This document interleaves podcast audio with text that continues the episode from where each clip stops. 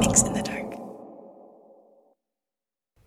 Hey, what's up? It's Mai Yang from MYX in the Dark. Welcome to another episode. I know some of you are wondering about part two of Come Home Late and It Will Follow You. I do have it and I have read it. However, the owner of the story is not ready for it to be released. And that's not up to me at all. So we're going to respect that part of her and continue our regular scary stories. I have such an interesting story this week. It is called My First Love. This episode is a lot shorter than most, and usually when I have short episodes like this, I like to combine a few stories together to make the whole episode a little longer, but I decided to let this one stand on its own. And the reason why is mainly because I just think that it is a very unique story. Don't get me wrong, when I first read the story, I was thinking to myself that this is definitely a love story and not a scary story. And why on earth would this person send me the story, but let me tell you, it is definitely a scary story. Take a listen. Please enjoy.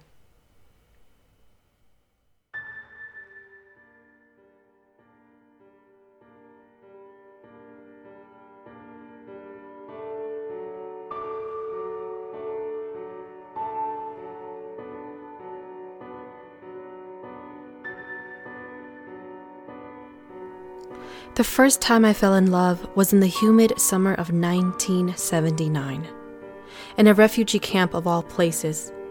Love was not on my mind because the violence of war was still looming over us, but somehow my family made it out safe in one piece and living in Thailand.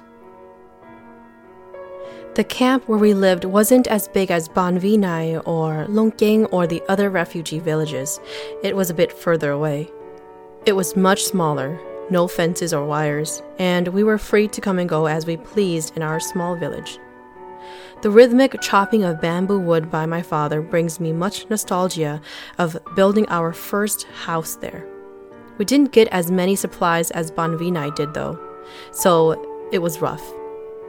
Still, Hmong folks were known for making the best of things, and we made do with refugee camp life. Becoming a nine year old is a funny time in a woman's life. You're not quite a teenager yet, but you hate being called a child since you have so many duties and responsibilities. I couldn't complain. I was alive. It's also a time when you start to have a small sense of yourself as an individual, yet at the same time, you become quite curious about the world around you. You begin to develop crushes, sure, but the act of loving someone who isn't family was still alien to me at the time. I would hear stories about women in abusive relationships, and although I have never been hit by someone I loved, I can relate to becoming afraid of someone who you once loved. It all started one night when I was sleeping on my bed next to the thin sheet wall of wood in our house at camp. A gingerly voice came through the wall calling my name. Ba, or flower. Startled, I remained quiet, still pretending to sleep. The voice introduced himself as Ching, a local 12 year old boy who also lived in a refugee camp further away. He was visiting our small camp today to deliver some goods and had seen me, but was too shy to introduce himself because I was so pretty, he said. Nobody outside my family had ever called me that before. The first few nights, I never said anything back out of fear. But Cheng returned dutifully every night after my family was sound asleep and I was awake. And he would tell me stories of his travels outside of camp. He told stories of how he encountered a water buffalo as big as a house, and how he once pieced together the bones of a water dragon, spending days fishing by the river shore. I was told never to leave the camp without an escort, so I was fascinated by his stories and found myself anticipating his nightly visits to hear even more. As I became more comfortable with Cheng, I asked him once how I could possibly contact him. Back then, people just ran into each other by chance and had to plan beforehand before meeting again. He said, Just feel me out. You felt it, I'm sure. He was right. I could feel his presence like a building emotion welling up inside me, and when I felt like I was going to burst, his voice would slip through the thin walls of our house like a whiff of sweet fragrance, relaxing me into a romantic stupor. He told me that feeling was love. I would lay there, my head resting on my hand, smiling to myself and listening to Ching stories for hours until I fell asleep. One night, I asked to meet him, face to face. I wanted to see what his eyes looked like. I remember having this strange urge to hold his hand and imagining what that would feel like. He replied that he thought he was still too ugly for me, that if I saw him, I would lose interest immediately. But I didn't care. He had already won me over. Still, he said when the time was right, we would meet and it would be worth the wait. One morning, I was awoken by a ruckus that started outside by one of our neighbors. As I exited the house, wiping my eyes because I stayed up late with Ching, I saw a crowd of people gathering outside. My neighbor's daughter, Shua, a girl who was roughly just a few years older than me, had slipped away in the night and had gone missing. Her mother confessed to the crowd that she had been recently talking to a boy. Everyone assumed she ran off to get married. The elder calmed everyone down and said that if she was married, a mikgong or a wedding negotiator from the boy's family would come in a day or so. I was shocked as the crowd began to disperse, but I could relate to Shua's plight. I had seen Shua and her boyfriend a few times. He would visit her when the parents were out and at the garden and when she was home alone. It looked like they were in love. I couldn't wait to tell Cheng what had happened, but he didn't come that night. Cheng would return from a long trip a couple of days later, but all I could tell him was that the Mikgong for Shua never came. Then it happened. My father had finally gotten notice that we were ready to leave for America. A Christian church had sponsored us to live in their community in the States. My parents were ecstatic as I tried to hide my heartbreak. I didn't know how to break it to Chang.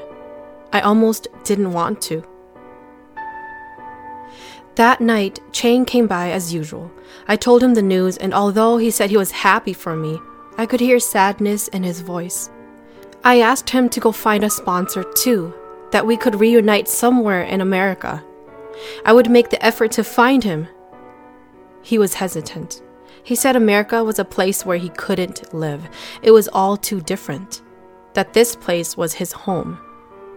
My heart broke, and it was the first time I felt sadness over another person. I couldn't help myself, and I got up and hurriedly opened the door and went outside to see Ching.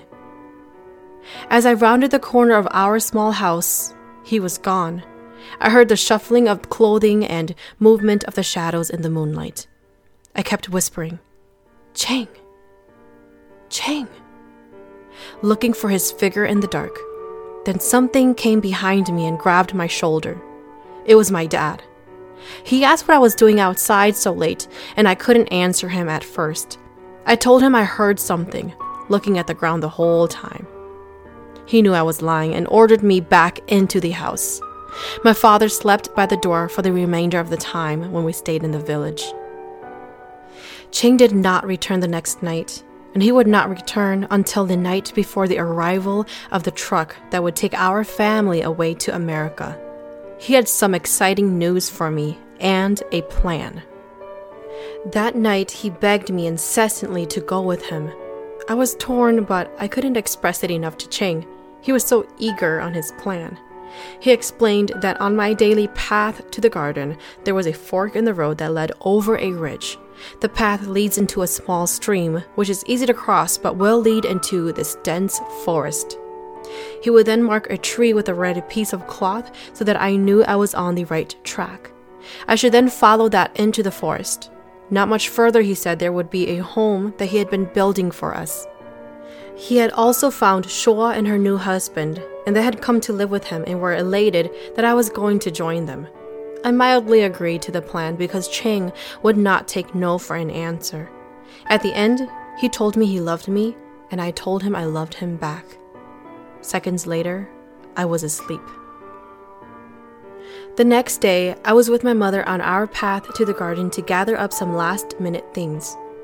I told her I needed to pee once we got to the fork in the path, and she told me not to wander too far. I ended up taking the path, and sure enough, I came across the small stream Chang spoke about. I scanned the stream, the slow moving water, and the surrounding trees, and found the red piece of cloth nailed to a tree across the river. I began to contemplate as the trickling stream and the sound of birds in the distance put me in a trance. I gripped the straps of my basket anxiously.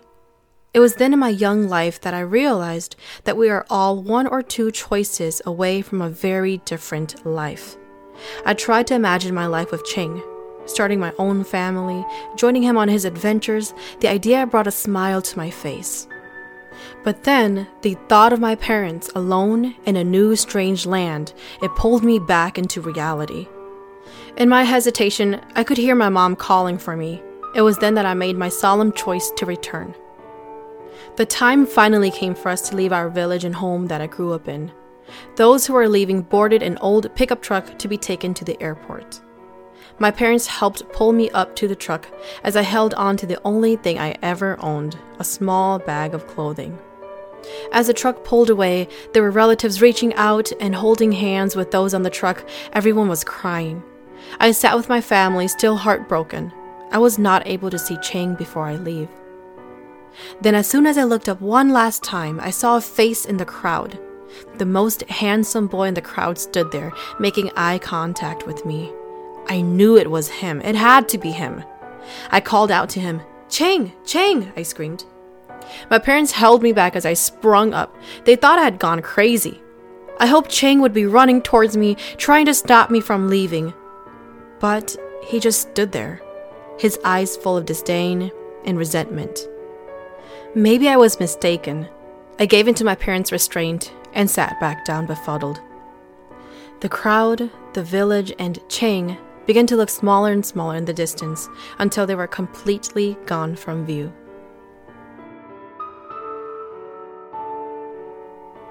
I am married now.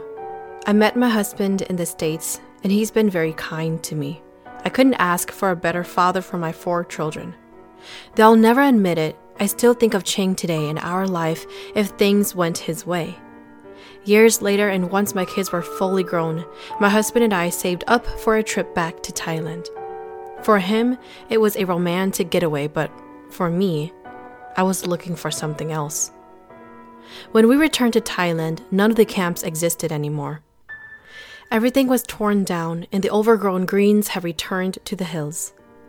If I had not experienced my childhood there, you would have never known that Hmong people had once lived there at all but I still remember the trails and I used my memory to retrace my steps as best I could.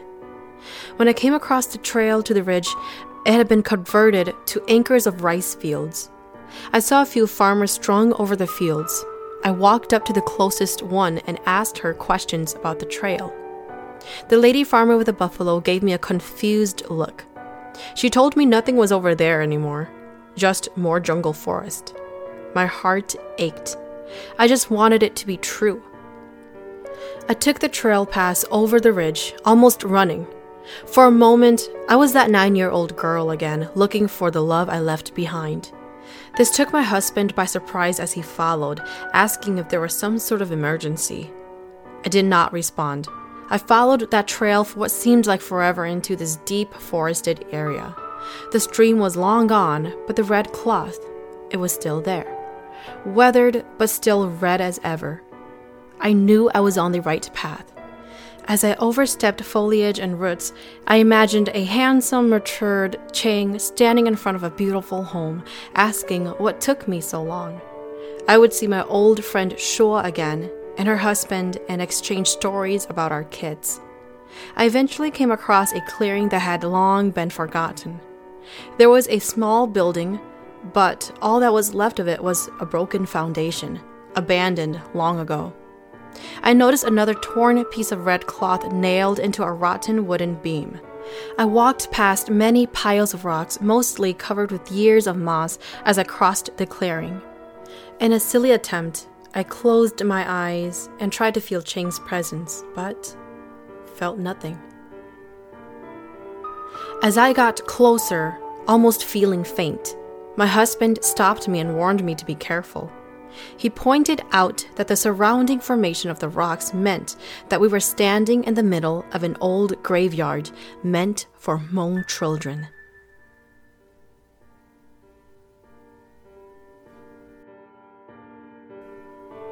Thank you for listening to MYX in the Dark. I am your host, Mai Yang. MYX in the Dark is available on Spotify, Apple Podcast, or wherever you listen to your favorite podcast series. If you have a story that you would like to share, please send it to myxinthedark at gmail.com. If there's a story that you really enjoyed, feel free to hit up my tip jar on Venmo. Just search MYX in the Dark on the business tab.